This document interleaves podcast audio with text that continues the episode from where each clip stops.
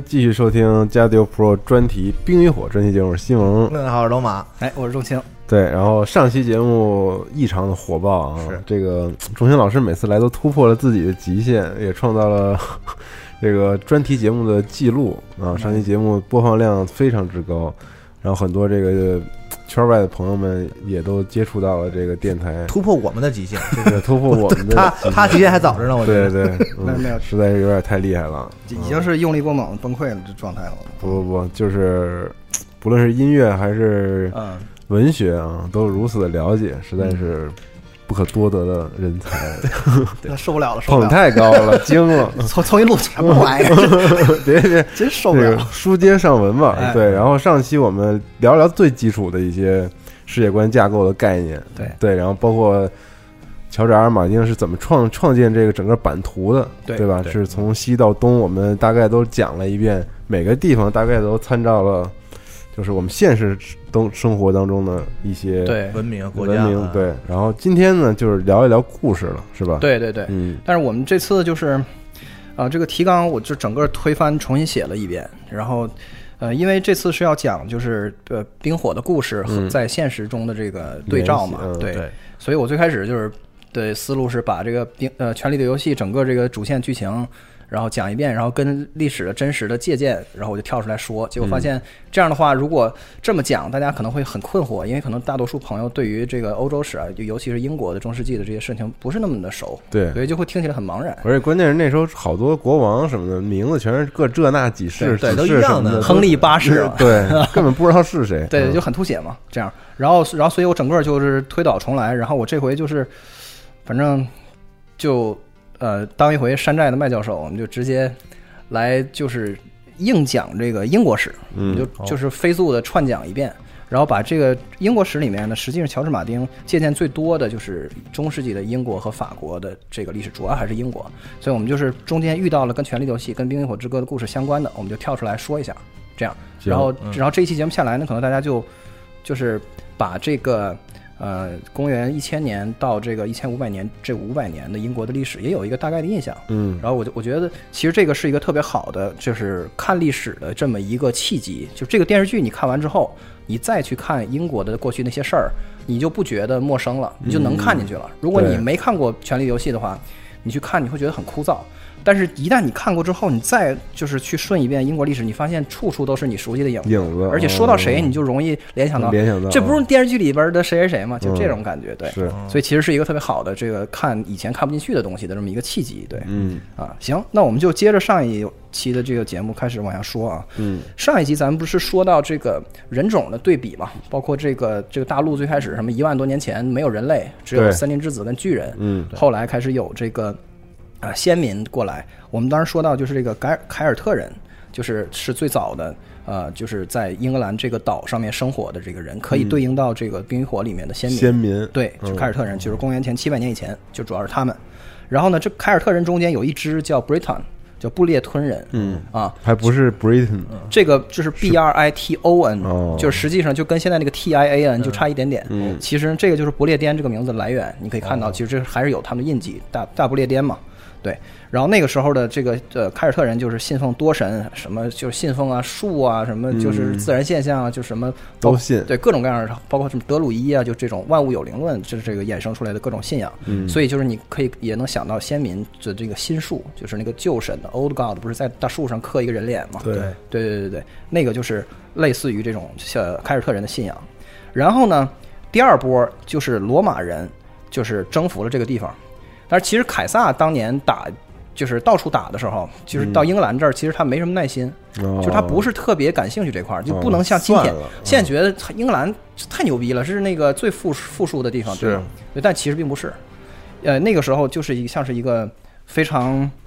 嗯蛮荒的，有点就是凯撒可能看不太上，所以稍微打一打他就走了。然后他是他后面的几任这个这个罗马的这个的元首，然后又派兵，然后陆陆续续的给他打下来的。打下来之后呢，一直打到这个最北边儿。然后就是把凯尔特人赶到了威尔士啊、爱尔兰和这个苏格兰，今天苏格兰的位置。最北边那对对对，所以这个英格兰本来就靠北，然后它最后就变成了罗马帝国的最北边的边境国境线。哦然后他们在国境线那儿修了那个长城，就叫哈德良长城。哈德良就是罗马皇帝，啊。然后哈德良那个就是就是派人驻军常年在那儿。然后就是守住那个长城，守的就是那个咱们上期节目说的 wildlings，对对对对，野人，他们眼中的那种、哦那个野蛮人。老的凯尔特，对，就是凯尔特的一支叫皮克特人，就就就在在那边，防止他们迁、那个就是迁徙到这个境内来，这样，哦哎，所以就有了那个长城。对应了这个长城，对，守夜人就相当于是罗马的那个，就是很久边境军军对团，嗯，我们知道，就是守夜人这个历史可相当相当久了。你你看现在看是什么流氓啊，什么犯人啊，什么什么私生子在那儿。那个时候其实是那个就是部队戍卫在那儿，对、嗯啊，然后对，这所以我们就是可以大概知道罗马之后。这个或者说是跟罗马就是呃征服它的这个过程中也伴随而来的，就是这个日耳曼人，因为我们知道其实罗马最后西罗马帝国是亡在了日耳曼人手里，嗯但是它不是一个特别灿烂的一个光辉的一个征服，它就是慢慢的一直就是来你家院里住，嗯，就是那个不断不断的住到你家院里，完你又打不过他，你你就没招儿，完你还得给他水给他饭，完了你还得给他名分，最后这个西罗马帝国的问题是，他最后灭亡是灭亡在他已经没有地方可以支配了，嗯。这国家就是全都是被日耳曼人住日耳曼人住满了，就是对这样，所以同时这个日耳曼人也在往这个英格兰这儿搬，这就有三个部落，就是这个叫昂格鲁、萨克逊和朱特，嗯，然后这三个部落最后对他们就是相当于咱们这个呃，就是《冰与火》世界里面的那个安达尔人。安达尔人哦就是跨海而来嘛，他是就是乘着船第二波嘛，对，第一波不是走过来的嘛，从多恩之壁那块走过来的。第二波就是乘船过来的。嗯，然后这个就是安达尔人，就相当于是日耳曼人。然后进来之后呢，就是啊、就是又是进一步的把这个凯尔特人就是给边缘化。嗯然后包括又又又又混血，其中这个昂格鲁萨克逊这个词儿，最终就变成了这个英译，或者说是甚至就是广泛说是白人的代称。你现在听那个。就是那个警察说这个，就描述这个什么受害者或者是这个犯罪嫌疑人的时候，他会说这个昂格鲁萨克逊人，嗯，他会用这个来描述这个人种。白人白色人种，对对对对对，就这样。所以这个 Anglo-Saxon 就这样。然后这个时候古英语也就形成了。对，但是我们接下来也一会儿我们会说到这个，今天咱们说那个英语不是当年的古英语，嗯今天的英语是古英语跟法语杂糅而来的一种语言。哦对，就这样一个过程。然后呢，慢慢这个七世纪的时候，这个七王国就就就形成了，就相当于维斯特洛里面的七王国。嗯，那个时候在英国也有七王国，什么威塞克斯啊，什么埃塞克斯啊，什么什么昂格利亚什么等等。七个王国，对，但是就是一直没有统一。然后呢，这个时候西这个时候他的这个居民的主要成分就已经是日耳曼人了嘛，对吧？然后这个时候他们面对的新的问题是，就是打不过维京人，就是丹麦长年累月来这儿祸害，就是沿岸烧杀抢掠，铁群岛，对，就是铁群岛特别猛，嗯就是然后所以就是丹麦人就是呃那个几百年以来就是危害英格兰，然后就是就英格兰这边也没也没招儿，也很痛苦。嗯，然后就是有这么一个人叫阿尔弗雷德大帝，这个人是历史上第一次说统一了七国，并且去抵抗外侮。然后通过一些外交的方式，他有他有的时候也是，就是我我割让一些地儿给你，但是你你咱俩商量好，你别别再往南走，嗯啊，那个这然后然后或者也是正面跟人家打，反正就是就是联合七个王国一起跟丹麦人干，哦，哎，然后就是成为了这个就是英格兰的第一个就是最伟大的这种民族英雄，然后被被英格兰就是所所铭记吧，这样。然后这个时候就是丹麦，其实它作为一个就是这种海盗，它其实也对文化有影响。其中就是有一个很明显的，你能够在《权力游戏》里看到的，就是这个丹麦婚。就就是就是，比如说娶妻子叫娶丹麦妻，就是 Danish wife，就有点像咱们铁群岛说延妻，啥概念呢？哦就不是正经娶。我要是娶了你为我的丹麦妻的话，我对你啥责任都不负，家产也没有你的份儿。这叫丹麦妻是吧？对对对，就是一就一就跟那个那个维京人一样，来这儿以后就是我就跟你过，过完以后我对你啥也啥也啥也不负责任，咱俩生的孩子也也是私生子，也不是不是正经孩子。嗯，很多很多贵族的的这个这个这个男性就比较不要脸，他就是跟女人这样搞，搞完以后，到到时候他要跟自己门当户对的人再去结婚的时候呢，他就他就去正经结婚，要去教堂办手续，所以正经结婚叫教会婚，哦，他们这种叫丹麦婚，丹麦婚，对，叫就所以就所以就是这电视剧里的延延期延期，延期就是概这概念，嗯，就是那个 Greyjoy 不是回家的时候，还在船上跟那个跟跟一小姑娘，就是搞完之后还跟人说，那我要霸占你为我的延期，怎么怎么地的。对，那时候他这个，还有鸡鸡的时候，对对对，小伙子这个身份认同特别混乱，就想找一找当这个格雷乔伊人的感觉。啊对对，这个对啊。然后呢，但是后来就是出过一个事儿，就是这个呃，这个有个叫埃德蒙二世的这个王，他这个比较冲动，然后他就屠杀境内的这个丹麦人，因为你其实北那个维京海盗他也有一些就在这定居嘛，嗯，然后他下令屠杀这个这个丹麦人，结果一下子就引来了灭国之祸，就丹麦国王就愤怒了，说就小样儿你还很就就是还还敢杀我们人？对对对对，就要你命。然后这个丹麦王就愤怒了，然后就是以征服就是英格兰，以灭掉这个国家为自己终终身的这个追求，然后通过四次征服，最终把英格兰给灭了。哦，所以就是。对我们在这个英格兰的这个王朝的更迭里面，其中有一段叫丹麦王朝，哦就是完全的被人给占领了，全境占领。嗯对，所以就这个丹麦王朝，然后又又呃出现了几任王之后，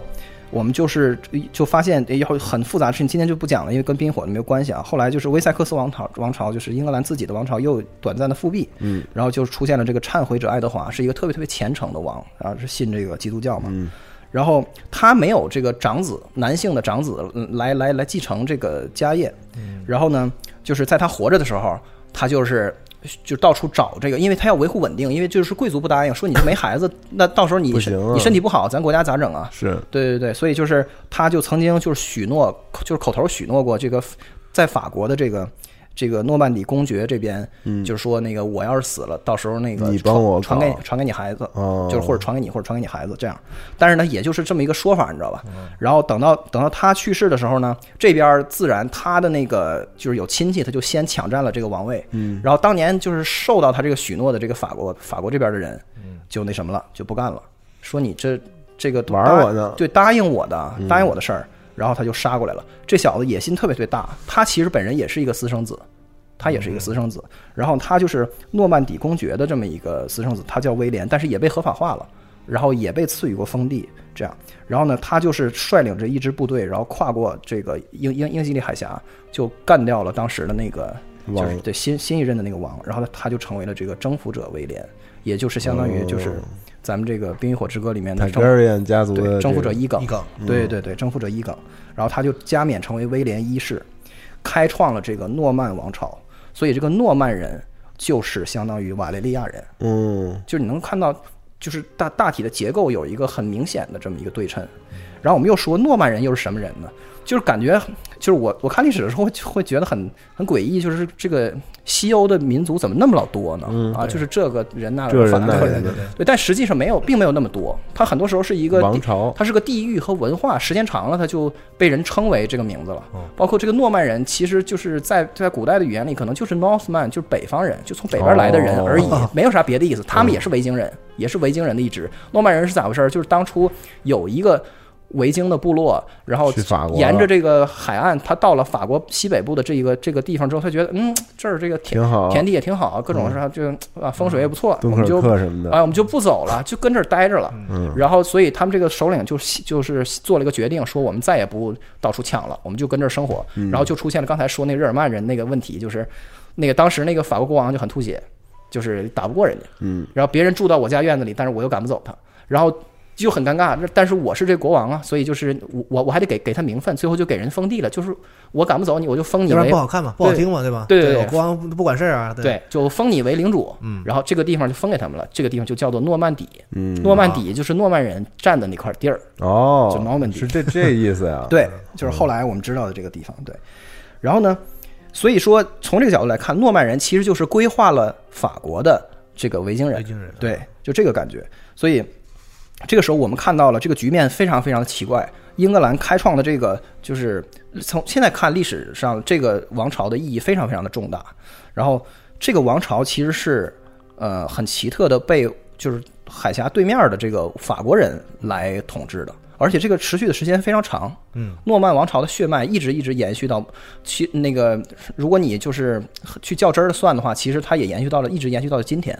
对，嗯，就是包括接下来的金雀花王朝啊，都跟现在那个伊丽莎白二世那那老太太的血脉里还是有他们的哦。这个基因在里面，对，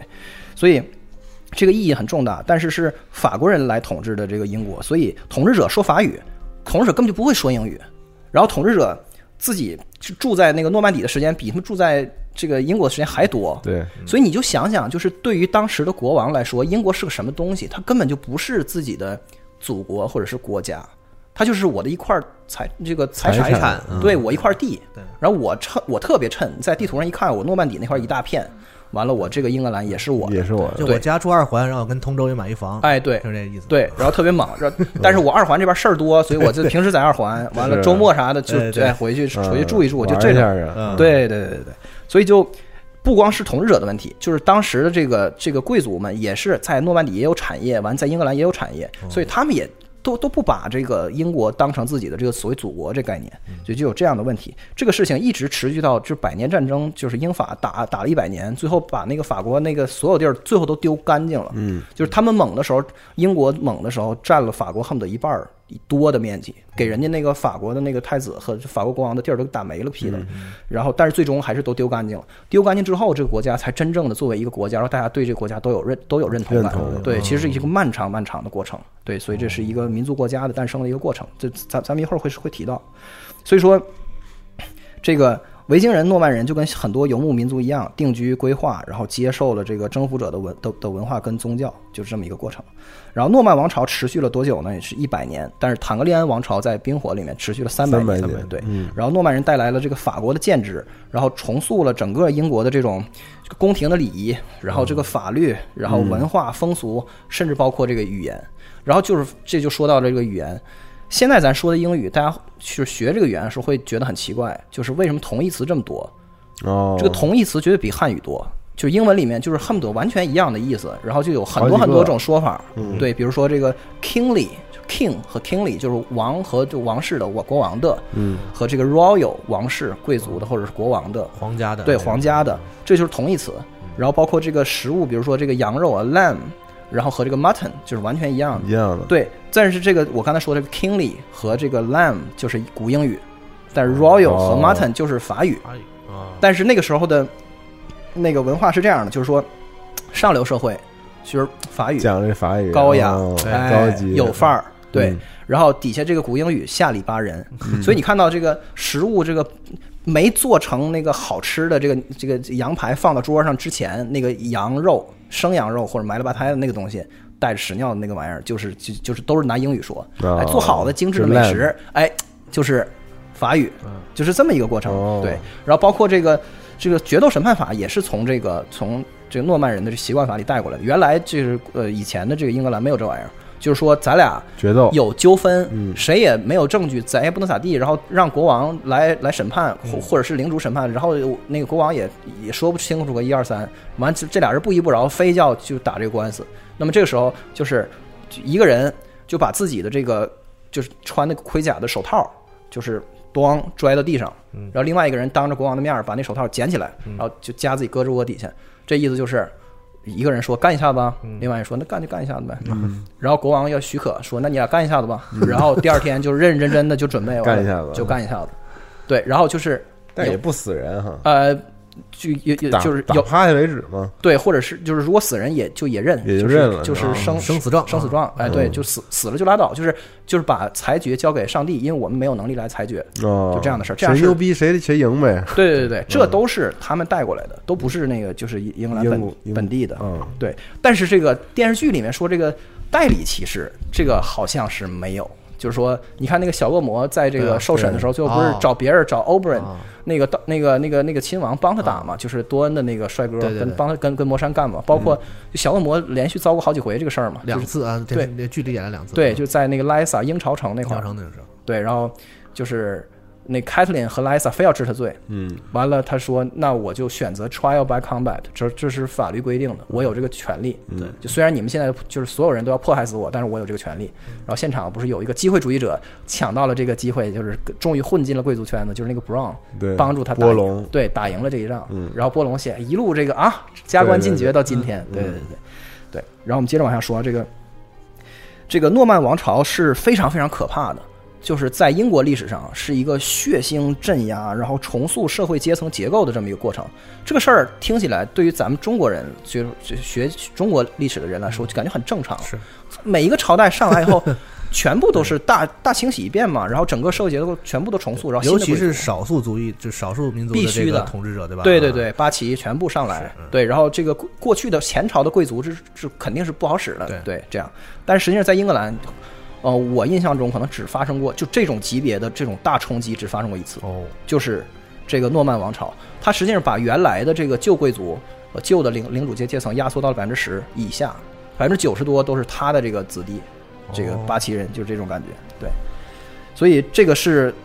这个是非常血腥的一个过程。所以就是诺曼人在统治英格兰的过程中，满地都是这种那个战斗用的堡垒，然后就是常常年就是镇压、这个屠杀呀等等等等，对，这样。是是不是也跟他们就是像你刚才说的，对他本身对英国这个地方最开始的时候还没有归属感有他也不在乎。就他觉得我是外人，所以我要来统治的话，对。可能必须要狠一点，就是把你原来本地的这些对。都要搞搞掉啊。对你现在住。你现在想想，那个最开始《权力游戏》里边那个他哥龙女他哥嗯。Viserys，、他对于那个维斯特洛就是很毫无什么我对对。人民那种怜悯之心什么玩意儿一点都没有，他觉得就是这是我的财产，我要夺回我家对对对对房子这个感觉，对。嗯。但实际上到了今天，他这个慢慢你看到他这个龙女这个成长的过程，包括 Jon Snow 啊等等，你看到这个现在比较有希望就是继任下一任统治者的这个位置的人，他们开始产生了一点那个民族性的那个萌芽，他就想说，哎，这个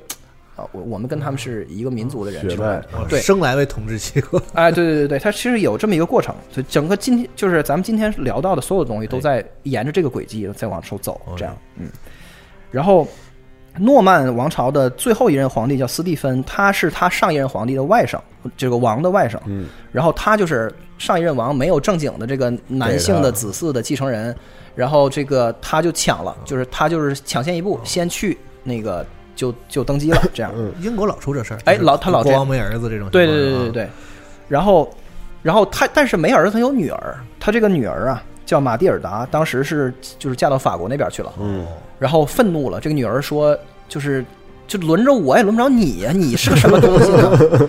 外？甥是吗？对对对对，然后就凭什么呀？就是就去去你大爷的！然后他就是，然后就借着兵，然后就就来这边就开始打，一打就是十九年，呵，我操，然后打的就是只打吐了，就是大家民不聊生，整个这个英国陷入了一个无政府主义，就是无政府的混乱当当中。对，最后大家都受不了了，就是就是希望就是不管是谁，反正就是能够稳定下来，别别再干了这样。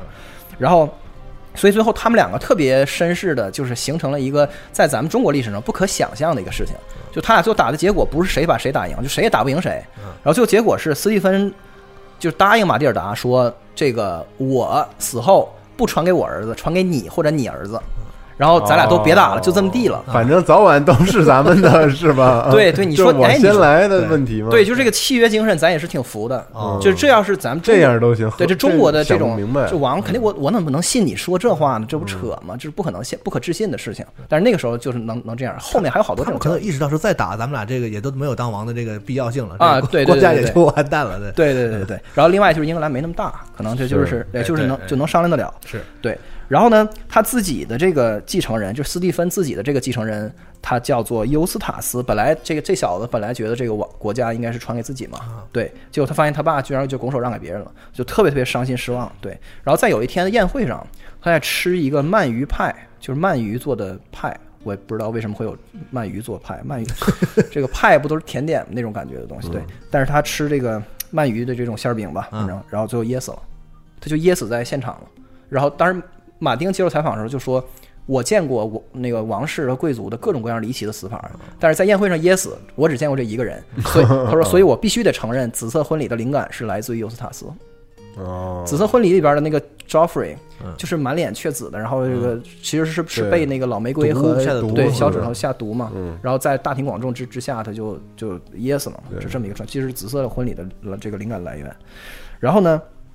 这样的话，你想公主在这个就是斯蒂芬之后，这个公主这边她老公和她的这个孩子，然后继承下来，这个姓就改了，就变成了一个外姓的后代是啊的继承。但是其实血脉还是传下来，就通过妈妈传下来的嘛。这个这个王朝就叫安茹王朝，这个。这个安茹王朝有一个特别，就是比它本身更响亮的这个外号的名字，叫金雀花王朝。对，金雀花其实就是一个一个一个比一个 logo，这个 logo 就是放在它这个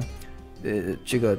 他们这个家族的这个族族人老喜欢往自己的帽子上镶这个东西，就是一种花纹的样子。对，然后这个东西其实并不是他们家姓，但是由于他们这个样子太呃特殊了，所以后人。就是大家都管他们叫金雀花，金雀花。时间长了以后，他们就真的叫成金雀花。然后在多少代之后，居然有人，就是有他们的后人，为了证明自己是先王的这种，哎，特别这个正统的继承人，哎居然把自己姓改成金金雀花，就把别人哦，就是管自己家族起的外号起起叫成自己的姓，叫成姓就是为了提醒所有人，老子是正统，哦就是这样。对，但是当时就是一个绰号，对，所以金雀花帝国当时就是是改了一个姓，但仍然是法国人继续开始统治英国。这个时候的这个局面就更加夸张了。我们最开始说那个诺曼。那个就是征服者，呃，威廉其实手里是诺曼底跟这个这个英格兰两块儿嘛对，就这回更多。他这个这个金雀花王王朝的这个第一任国王，他有这个英格兰，然后有这个阿基坦，其实是法国的的一的一块地，然后然后还有诺曼底，然后还有他妈就是他他爸呃就是继承下来的安茹，就都是法国的地，所以加一块儿这个面积已经是可能英国的可能恨不得四五倍了。哦，所以他的这个头衔儿就变得很长了，就是英格兰国王、阿基坦公爵、诺曼底公爵、安茹伯爵。哦，然后这小子龙母那种，对，依然是基本不会说英语，完了说法语，完了也完了也看不上，就觉得英国挺落后的。反正就那个时候，这个王室也都是这个这个心智模式，就这样状态。然后，对，然后他们手底下的贵族也是那个问题，就是英法都有土地跟财产，然后他们就挺喜欢这这个王的，因为金雀花的王朝会兼顾他们两地的这种利益。哦对，英国只是他一小一小块儿，这个局面就相当于瓦莱利亚的那个火山没没有喷发，嗯，就如果没出现那个自然灾害的话，嗯这个维策洛其实就是自由堡垒帝国的一小块儿，嗯因为他们几乎把这个就就是厄索斯大陆的一半儿，因为它中间有一个不可逾越的那个大大高山山脉嘛，那个山脉的西边儿，整个厄索斯大陆的一半儿，他们就恨不得全占了。全是他们，对，除了那个布拉布拉福斯以外，所有的那个自由城邦恨不得也都是他们的。嗯所以就是，如果火山没喷发的话，英格兰，呃，就维斯特洛对于这个瓦利亚人来说就是一小块儿，嗯就这么一个情况就。跟英国对这个诺曼人是一样的，对对对对，只不过扩大了七十倍。啊对对对，然后就是金雀花的王朝，就是亨利二世，然后狮心王理查，然后无帝王约翰，亨利三世，然后到爱到爱德华一世。在我们开始细想爱德华一世以前，就是这几个王我们就不太细说了，因为跟这个《权力游戏》那个没有那么直接的对比。嗯。这其中就是大大家大概知道一下，狮心王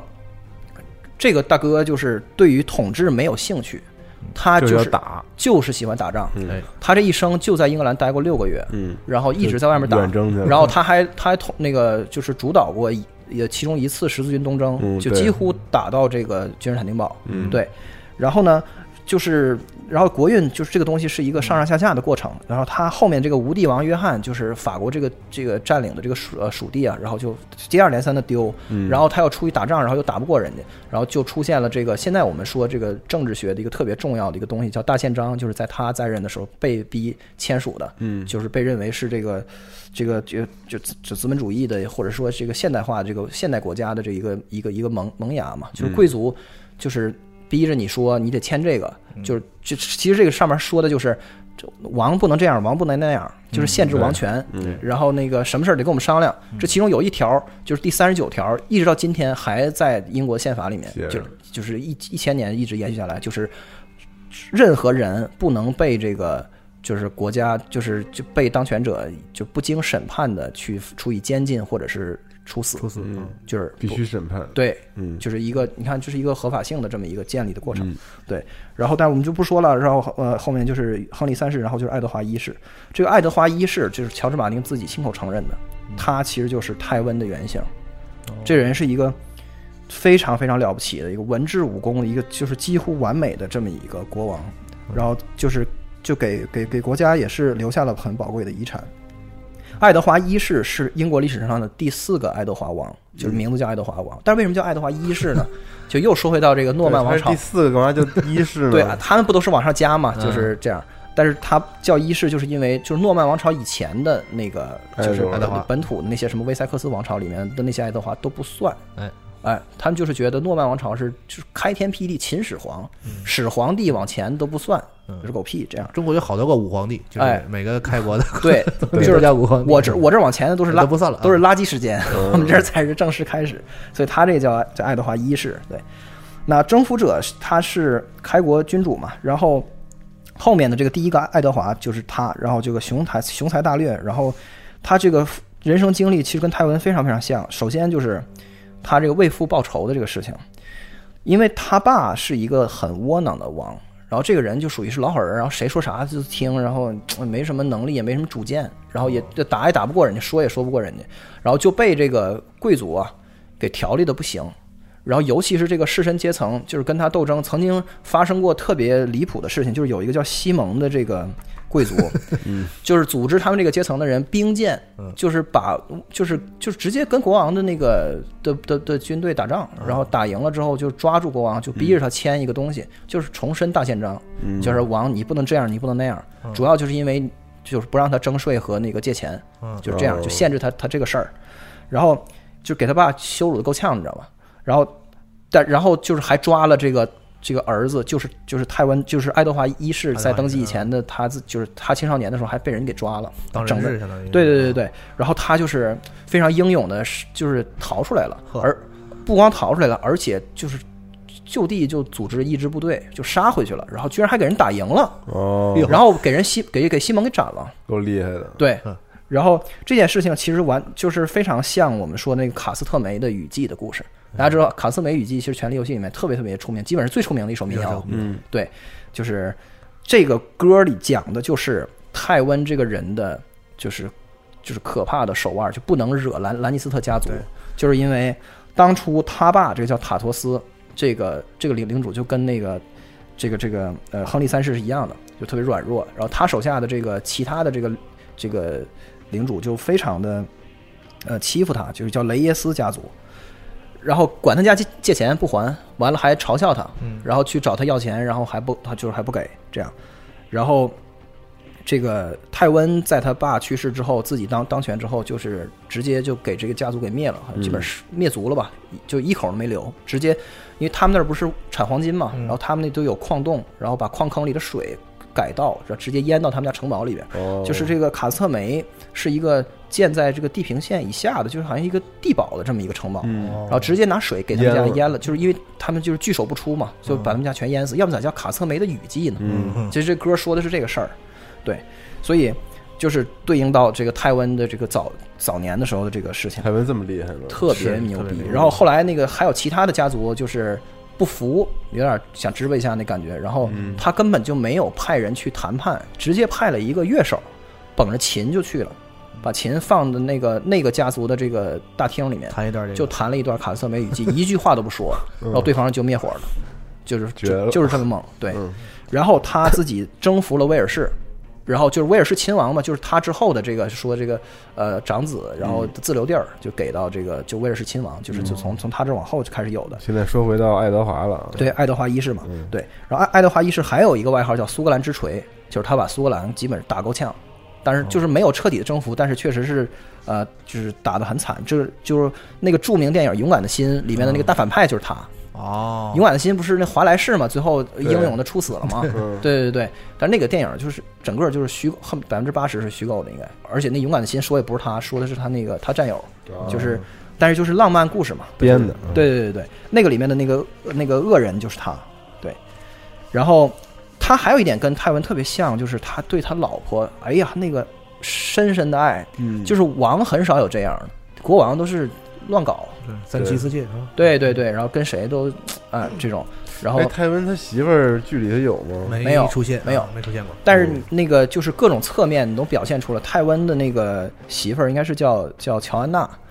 就是说泰温这个人一生只就是那个有个有个 Master Pycelle，就是就是那个贱呲呲的那个那个那个老师，就是就是呃大大学士，君临的大学士，嗯。那哥们儿曾经跟人说，他说我这辈子，因为他岁数特别特别大，他所有事儿他都见过，嗯。他说我这辈子见过那个呃泰温笑过三次还是四次，哦，就这个人一共就笑露出笑容就三四次，全部都是对自己媳妇儿，他媳妇儿在场。嗯，对，然后私下里都不知道，但是公开场合就这样，所以他对他妻子的那个爱，而且泰温这个人就，但是我也不知道，他临死前不是还跟那个小恶魔的那个那个谁还还搞了一下吗？但我说那都是他他媳妇儿去世很久之后了，嗯反正就是忠贞不渝吧。这个这个爱情，爱德华一世的老婆就就是去世的时候是死在好像是威尔士还是什么，反正就不在伦敦。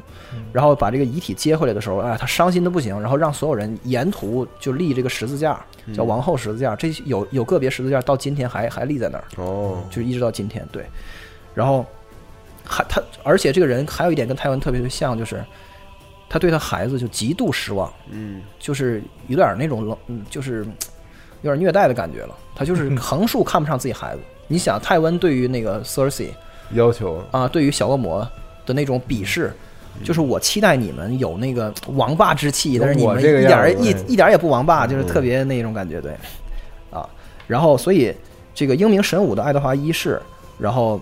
给这个英国打下了一个很不错的局面，然后我们就往下说，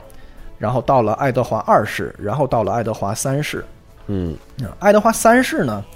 就是主要是在就是战争上有这个浓墨重彩的一笔，就是他带着他自己的这个儿子，他心爱的这个长子叫黑太子，就有这个外号，就是杀人如麻，就是战功卓著。对，爱德华三世带带着自己的儿子，也叫爱德华，就是黑太子，大胜法国，抓了法国的国王，就是把人国王都抓了。但是就是那个时候抓贵族和抓国王都是为了换赎金，嗯就是换资源。对对，然后玩骑马与砍杀的话，你就知道，哎对千万不能杀，对对对，因一定为特别不得留着特别不合适。对，一是不合适，二是你有钱赚啊，啊，对对，就干嘛不赚呢？因为你杀了他反而是亏的，是吧？杀了没用杀他那边还有王，不是新王出来了吗？对，啊，对，而且就是其实其实英格兰也没有能力去那个占领那个辽阔的整个法国，他也占不了。啊对，所以就是对他来说最有利益的就是哎，就是换钱。所以这个抓了国王，然后又割地赔款，然后就是所以是英法的百年战争的第一波大高潮，对于英国来说哦，第一波大高潮。对，然后这个黑太子身上就闪烁着这个雷佳的影子。哦，英俊潇洒，骑士精神，然后比武大会夺夺冠，嗯就是各种，然后最后战战死在这个沙场上，然后而而且是在自己父亲就是之前先先走的，嗯就白发人送黑发人。就是雷加，对，因为其实蜂王是死在后后面对对对，对他不是在那个就是呃就是被那个就是拜拉西恩大师碎胸口嘛，对。嗯。对对对，然后所以这个地方就出现了一个危机的这个伏笔，就是黑太子死之后，爱德华三世把这个王位没有传给黑太子的弟弟们，而直接传给了黑太子的儿子，相当于越过了一代人。对，但是这一代人，你想他们这心里就不好受了。是。而且那个时候正是英英格兰就是很牛逼的时候，对，所以他就越过了这个兄弟，实际上就埋下了后后面的这个著名的玫瑰战争的这个呃隐患。就是他越过的这两个兄弟，一个家族是这个红玫瑰，一个家族是白玫瑰，嗯就是是这个第一任这个兰开斯特的这个公爵，还有这个第一任的这个约克的公爵。哎，我们这个先按下不表，接着往下说。他传给了黑太子的儿子是谁呢？就是理查二世。嗯，这个人就有点像乔弗里，就是像 Joffrey。首先，他年龄就是继任的时候非常小啊，一个幼王，乳臭未干，狗屁不通。嗯，然后这个冈特约翰就是就是就他这这这是他他叔，就是呃主要是来就来摄政。然后呢，他自己跟先王比就是文治武功啥也没有。然后呢，他自己就是心里非常的阴暗，对于这些这个比他经验丰富的，然后又又又很有钱，然后又又很有政治权利的这些叔叔们什么的，就是非态度非常不好。你想想，那 Joffrey 对小恶魔就是那个样子，嗯然后他监禁他的叔叔们，然后这个那个在在这个冈特的约翰死之后，抄人家家，就直接给人家这么狠的抄，就全部都没收了。嗯对，那就是 Joffrey 嘛，对，这个就是属于是自取灭，这绝对是自取灭亡。因为这个贵族阶层，英国那个贵族阶层，就是其实跟王权一直是一个对抗的关系。嗯你这么整会有一个问题，就是你会让贵族们心寒，贵族就知道这个王是个王八蛋，他这么小的时候就已经到这个程度了，那以后咱日子还有好吗？对，所以他就离心离德了，就这么一个问题。然后他抄人家之前，就在他临死前，把人家那个有继承权那个儿子给流放了，嗯，就是先终生流放那个儿子，然后抄那个就是抄人家，，对，老主人死了，烧抄人家，然后没没收人人家的封地，然后把封地要分给分给别人，嗯。然后自己就是干了这么多给自己挖大坑的事情，居然还马上就带着，就是你屁屁股没坐热呢，你那个你就把就是带着部队去打这个呃，就是去远征，还是打苏格兰，还是打打哪儿？打爱尔兰，就是出去打仗，结果就是后方后花园严重的起火。这个当初被他流放的这个这个叔叔杀回来的儿子，就是对柏林布鲁克的这个亨利，就杀回来了。杀回来以后，贵族们一看，还是这边这靠谱，因为这个王是个昏君，哦所以大家就都团结到他他身边，就把理查那个理查二世给推翻了。嗯就是贵族阶层其实是最后放弃了他。所以就这块儿，我们就可以稍微思考一下这个问题，就是不管你看《权力游戏》还是这个，就是真实的这个英国和英法的历史，你会发现他们的战争史其实是产权史，是一部产权史。嗯大家就是觉得，不管是地还是我的城堡，还是我的财富、我的钱，都是我的财产。我做的一切就是为了保护这个财产，对而王权的存在就是为了，就是能够让这个有产有产的阶层们就是一直稳定，然后他们的权权利和这个占有它不受侵犯。如果这个东西出了问题，那么大家就大家就打仗，就要伸张自己的自己这个权利。是所以这个在电视剧里面，我们就是第第一集里面这个那个呃最后一句话叫 “the things I do for love”，就是我为爱做的事情。嗯那实际上《权力游戏》讲的是我为财产做的事情，是就是人们对于保护自己的家产无所不用其极。嗯对，所以我们就是就可以进一步联想到那个敦刻尔克。敦刻尔克里面就是后来出了一个争议，就敦刻尔克里翻译的事儿，就是那个那个贾老师，就是我们看电院线里面管这个 home 翻译成了祖国，对，就是人家拿望远镜看到这个，哎，天际线这块来了一堆小船，他说问你看见什么了。看见什么了？他说嗯。我看见的是祖国。嗯，他那个词是 home，对，其实他说的就是 home。嗯。home 就是大家的意见就在于，英国就没有祖国这回事儿，就没人提这个东西。嗯，他也没他们的爱国主义教育也不是围绕祖国这个概念，嗯，或者是就是英格兰民族，就像像咱们中华民族这概念哦，这个他们太中国了，对，太中国了。对，英国人想的就是真非常真实的、真切的自己的那个房子、自己的院子、自己家地，我自己家的财产，所以 home 就是他自己的家。所以那些那个就是在敦刻尔克是焦急着要逃亡回家的人，他回的就是那个具体的小家，嗯而不是祖国，就是这个问题。对，所以你你觉得就他们没有这个概念是吗？就呃不会强调这个概念，对，或者说国家的概念，或者说现在肯定是有的，现在是很是很强烈了。但是这个过程，就是我们其实回现在回头看整个这个历史的过程，就是民族性和民族意识的觉醒的一个过程，非常非常的缓慢。嗯我们现在在这个在权力游戏里面，就是其实很少能看到这个，大家都大家都不会觉得这个国家和国家怎么怎么样，或者我自己是维斯特洛人，不转不就不是维斯特洛人这种，就没有没有这种。嗯对啊，但是其实这个民族意识的觉醒是一个过程，对。然后说完了这个，哎，这个金雀花的王朝，其实接接下来的这几个王朝仍然是金雀花的延续，但是因为它落到了一个家族的手里，就是这个兰开斯特界的家族，所以就是我们也可以管它叫一个新的王朝开始了，就是这个兰开斯特的王朝。听着像兰兰尼斯特，对，兰开斯特 （Lancaster） 和这个 Lannister 就非常非常像。对，实际上，在接下来的整个这个历史的这个冲突矛盾的结构里面，你看到兰开斯特家族就是兰尼斯特家族，嗯然后约克家族就是 Stark 家族。你看 York and Stark 对都是 K 结尾的嘛，嗯然后 Lannister 和 Lancaster 就是也很像，对。所以接下来就是兰兰兰开斯特的的王朝开始，就是亨利四世废黜了这个理查二世，然后自己称王，然后就是亨利四世、亨利五世、亨利六世。然后这个过程中经历了亨利五世，又是一个特别能打的国王，他征法掀起第二次高潮，就是活捉了这个当时的法国国王查理六世。查理六世是个是个疯王，他就精神病，就是精神不太不太稳定那种。然后就是基本把把法国的恨不得一半的面积，一半以上的恨不得都都占领了，北方半壁江山。然后他这回比之前那个那个还牛逼，就是直接拿下了法国王位，嗯，就是我来当王，就是你死，就是跟咱上回说那斯蒂芬的那个协议是一样的，你继续当，但是你死了不能传给你孩子，传给我，直接传给我。嗯。对，所以就是签了这么一个不可思议的这个屈辱的这个这个条约之后，他们就回去了，然后又是割地赔款啊，反正就特别好，哎，然后这是这这个百年战争第二次大高潮，然后后来这个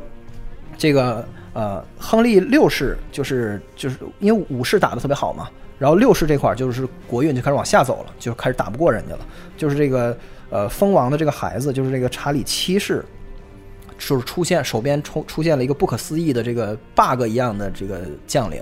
就是圣女贞德，嗯帮助法国就是绝地逆转。对，咱先，对，就先说这个贞德，就是 Jean d'Arc 这个人呢，就是大家通常会拿她跟这个美人 Brienne 来对比，因为她是一个就是那种嗯就是跟花木兰似的，她本来是女的，但是她就是带兵打仗，然后就还舞刀弄剑的这种。对，但这只是表象。像大美人哈，，对对对，但是呢，这只是就是形象上的感觉。在我看来，她其实身上就是呃，梅丽珊卓身上有她的影子。嗯，就你想啊，为什么呢？贞德是一个，就是 a girl from nowhere，就是一个农村家里的什么那个一个一个小姑娘，对，然后就是托梦，就是神告诉她嗯，说这个查理七世是天选的那个王，你得你一定要帮助帮他啊，然后，然后他就是在别人看来，他就是是精神是纯纯疯了，一个疯子，你知道吗？就一个一个小疯婆子、疯丫头，找到这个当时已经就是被打的不行不行的这个查理七世门口，就说我我要见那个国王。对对，我就我要见查理七世，因为我要帮助他那个就是光复咱们这法兰西。嗯，然后查理七世寻思这哪来的精神病？所以最开始没有给他就是委以重任，就给了他小股的部队，然后发现他特别能能打，特别猛，然后就是对，然后就非常厉害的，就是一直那个一直就往前推，然后就帮助他把这个战争一下给稳住了。后来就是就是呃企稳之后就开始反击大反攻，最后就把他们赶回到英格兰了这个过程。然后挺不可思议的，这圣女贞德。对对对，因为梅丽珊卓也是，其实他这个信仰也是来自于什么光之王告诉他的，就是他觉得 Stannis 就是就是天选之人，所以我就是要帮助他，这是那个神告诉我的。对，是但是其实贞德的就下场特别特别惨，嗯最后就被这个呃英国同盟抓住了，然后就是被烧死了。嗯呃不像人梅丽珊卓这个不怕火，他这个是怕火。然后我们接着说这个，就是刚才说到这个蜂王，就是这个查理七世他爸查理六世啊，其实非常像这个蜂王的伊里斯，就是伊里斯二世。就整个《权力游戏》出事儿之之前，不是有一个特别糟糕的末代皇帝嘛？对，这个这个坦格利安家族的这个这个蜂王，其实后来我们知道，其实他那个蜂可能跟那个布兰。就是这个穿越时穿越时时间啊，就那个给他脑子搞乱了，可能有点关系。哦，对，但是这个查理六世他就是一个间歇性的精神病，然后就是他出现过这么一个事儿，就是在一次化妆舞会上，就是他们这个贵族宫廷有这个习俗，就是大家就是呃那个都戴上这个面罩，这个戴上假面，然后我们来跳舞。化妆舞会上嘛，这个服服装发生自燃，就有有几个人浑身着火，就是自燃现象。对，然后这个舞会叫 ball，所以那个事情叫 burning ball。啊，听起来燃烧的舞会，对，burning ball 就是燃烧的舞会，然后就是在那个宫廷这个大大厅里面，大家身上满身是火，就特别像 burn the mall。就是有人说这个哦读音特别像 burn the mall、哦那个蜂王伊里斯就死之前，他遗言，他跟 Jamie，就 Jamie 不是最后把他杀了嘛？叫要不怎么叫他 Kingslayer？对，就杀他之前，他就是告诉告诉 Jamie 把所有人都烧了，burn the mall 就是他的遗言。然后实际上，这个整个这个王朝崩溃，就是因为他烧死了太多的这个人，然后就是树敌太多，就把那个那个 Stark 家族的这个呃父亲还有哥哥什么都给烧了。对，啊，这块儿也是一个对应。所以就是不禁让我们想到，就是这个英格兰的历史，其实不能单独看，不像咱们中国历史，中国历史是这个普天之下莫非王土，对，其他的都是不重要的，就是蛮夷。那我们中国就是绝对牛逼，就这块儿就是大家去听那个就麦教授的通识节目，就是就是帝国跟王国的区别。嗯，王国是处在一个政治斗争，一个就是地缘政治的这个就盘子里边的，就是哎去玩屁社的游戏，大家都知道，就是所以去无处不在的外交，所以你看到这个国运跟那个法国就是完全息息相关。就是当你打仗的时候，你征法征的厉害，一顺百顺，荣誉、赎金、贸易这那个有对，就是你可以倾销你的羊毛，然后然后你反过来，如果你打不过的话，你你国内就是哎大家就一个是就是大大家有有这个。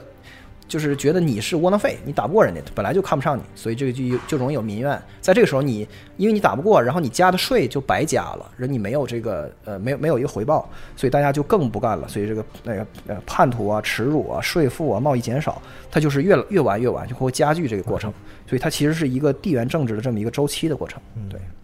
然后我们现在说到的这个兰开斯特王朝，这这几个王，就是我们说这个红玫瑰的这一的这一支儿，嗯，然后约克史塔克就是这个白玫瑰的的这一阵儿，就是，但是他们这个时候一直是以这个亲呃，就是也是英国大领主，但是他不是国王的的的的身份，然后呃就是这样这样存在着。然后接下来这两家就要开始动武了，对。就是这个《冰与火之歌》里面最最大的对，这个战争，就是武王之战，呃，你可以这么理解，因为它里面有好多好有好多中小型的玩家，就也在那儿对，也就也在折腾，对。但是这最主要的就是兰尼斯特跟跟史塔克家的这个矛盾，其实这个矛盾整个贯穿了《权力游戏》的前一半嘛，就这两个家族的矛盾嘛，这个问题，对对。所以兰开斯特王朝发展到这儿，这个约克和这个兰开斯克斯特这两个家族的这个矛盾，就是激化到了了一定程度了。然后这个一场就是英国历史上最为血腥的。呃，那个漫长的内内战，打了三十多多年的这个玫瑰战争，马上就要开始。嗯，实际上，玫瑰战争大家都知道，就是是《权力游戏》里面的这个这个矛盾的结构的一个对照。就实际上，兰尼斯特家族跟史塔克家族的矛盾是这个《权力游戏》的维斯洛这一边的主线，至少前三季、前四季也一直都是讲这个事情。对对我觉得是贯穿的吧，一直到第七季这个尾巴还是有的，它对必须要跟前后呼应上，所以它是一个主轴。其实对对对，绝对是。对，而不是龙女那一只，龙女那个我觉得不算是最主要的轴，对。它只是在后面变成了一个很主要的剧情的核心，因为强迫了嘛要。对，对对因为要要表现林冬将至，终于来了。对，或者说龙女身上更多的是一个法统的那个代言，就是代代表，就是嗯。我有一个正宗在在海外，嗯。对，但是我们最终就是家里的事儿还是就是这两边的事儿。对嗯，龙女的这个势力，最终我们会在玫瑰战争即将结束的时候，看到一个历史中的这个龙女的身影，嗯。就是最终这个这所有的这三支势力最后汇成一支，然后结束小说那部分其实龙女还在厄索斯呢吧？对，他还没有写到他回来，没有没有没有，嗯，或者回不回来，这个也也不一定还不知道呢。哎对，或者说回来的方式，对。对对，嗯，行哦，所以瞎他妈编。啊 对，反正就是硬硬在这山寨那个就麦教授，反正我就对，因为中中世纪的历史我也不懂，所以就是肯定会有很多这个呃，肯定疏有疏忽吧。但是我是觉得大家看这个剧，借呃就是借着这个剧的这个劲儿去看看英国史，其实非常非常有意思，对就是能看进去、嗯啊。对帮这催化剂上帮助你消化一下之前那些特别难印难难记的这些故事。对，而而就而且对这个呃西欧的这个呃这个脉络，其实你是有感觉的，嗯，有很多不加思索的问题，你看了时间长了以后会觉得啊，为什么西欧的国家会发展成这个样子？君主立宪制是怎么回事儿？嗯，为什么王这么次？就是王要被限制，对对，然后包括这个跟中国历史不太一样的这种贵族和士绅的这个阶层，对对，也可以回去再听一下通识哈。啊，对，再次对 对，要还是要安利同时光看历史的时候，有时候其实因为我们作为中国的这种政治形态和历史的原因，其实我们有时候不太理解西欧的那些历史的一些事情对和一些他们的那种，哎，怎么会这样呢？在中国不是这样的。对，包括那个，包括大家看《权力游戏》经常会说这个。这个都压迫成这样了，怎么没有农民起义呢？对啊，为什么没有一个那个 对吧？陈胜吴广哪去了？对啊，然后李自成咣给他们全干了，不得了吗？对啊对对，这个没有那回事儿。啊对，其实其实有农民起义，咱们咱们下一期节目里面再聊到这个时候，大大家可以讨论一下，就是